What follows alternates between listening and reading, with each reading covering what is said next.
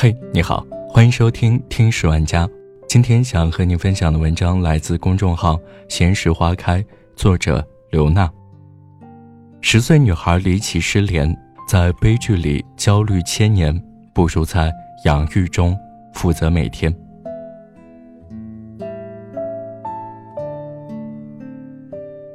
孩子扎堆出现意外，往往不是在校就读，而是暑期放假。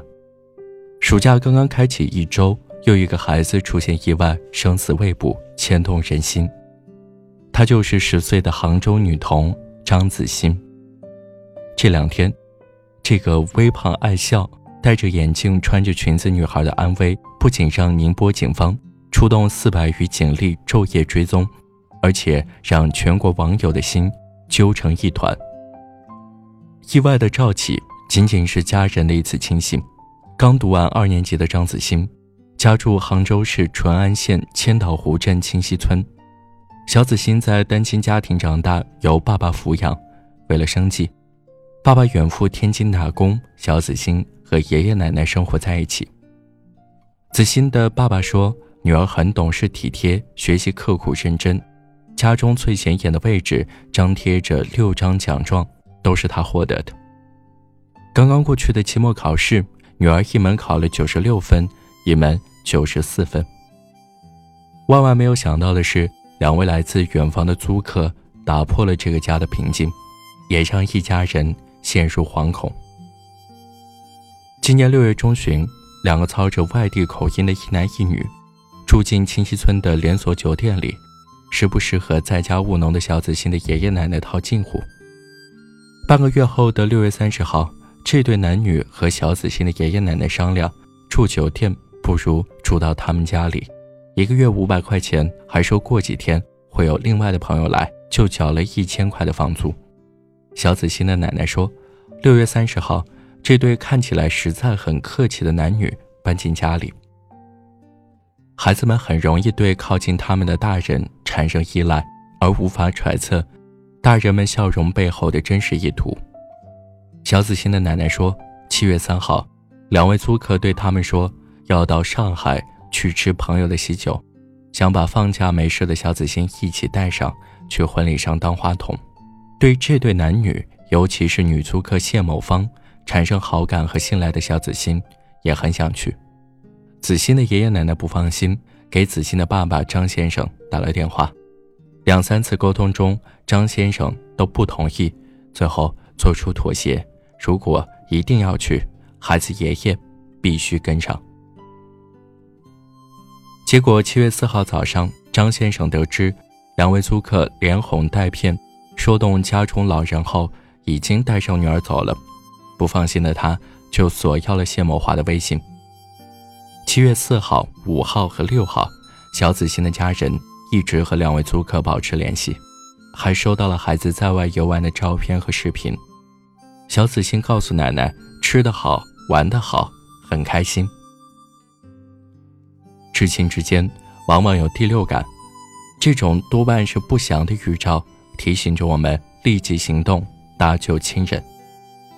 小子欣的父亲张先生说：“七月六号。”女儿没如期回来，他就感觉非常不好，就和男租客梁某华联系。对方拍了一张车票给他，意思说回去的票已经订好。但细心的张先生发现，梁某华照片中的火车票有一行小字提醒：已经作废。七月七号深夜二十三时许，两人打车到宁波东钱湖，在湖边休息片刻，相拥之后。于七月八号凌晨，将衣服绑到一起，牵手走进湖水深处自杀。小子欣去了哪里？两位租客为何自杀？那个无辜的孩子做错了什么？他们要以这样残忍的方式，让孩子的家人陷入如此悲剧，让全国人民开启接力寻找。疑问背后，有着更深层次的家庭智商。小子欣的爸爸张先生说：“女儿出生不久后，他就因为和孩子的妈妈因为这样那样的问题有了矛盾争吵，然后闹起了分居。孩子妈妈去了广东打工，再也没回来看过孩子。一个多月前，孩子妈妈突然联系他，提出离婚。他一再挽留都没有用。七月七号，他因为女儿的事回到淳安。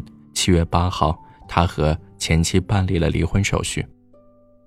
父母离婚的那一天，也是租客自杀、女儿彻底失联的那一天。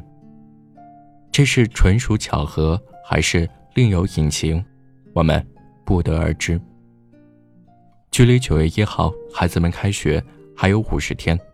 距离我们的孩子从少年到成年还有五年、十年或十五年，不管是五十天还是十五年，愿每个父母都能少点荒唐，多点负责；少点争吵，多点接纳；少点任性出走，多点陪伴守候；少点轻信他人，多点小心谨慎；少点生而不养，多点负责担当。为人父母。与其在别人的悲剧里焦虑千年，不如在自己的生活里负责每天。好了，这就是今天的节目，感谢你的收听，我们下期再见。找不到的路是告别，让我牵你的手走一回。回到最初那场梦的旷野。如果世上从此没有天空，鸟该怎么飞？抬起头来，还能看见谁？如果四季从此忘了轮回，花该怎么谢？现在夜里的你，会不会哭？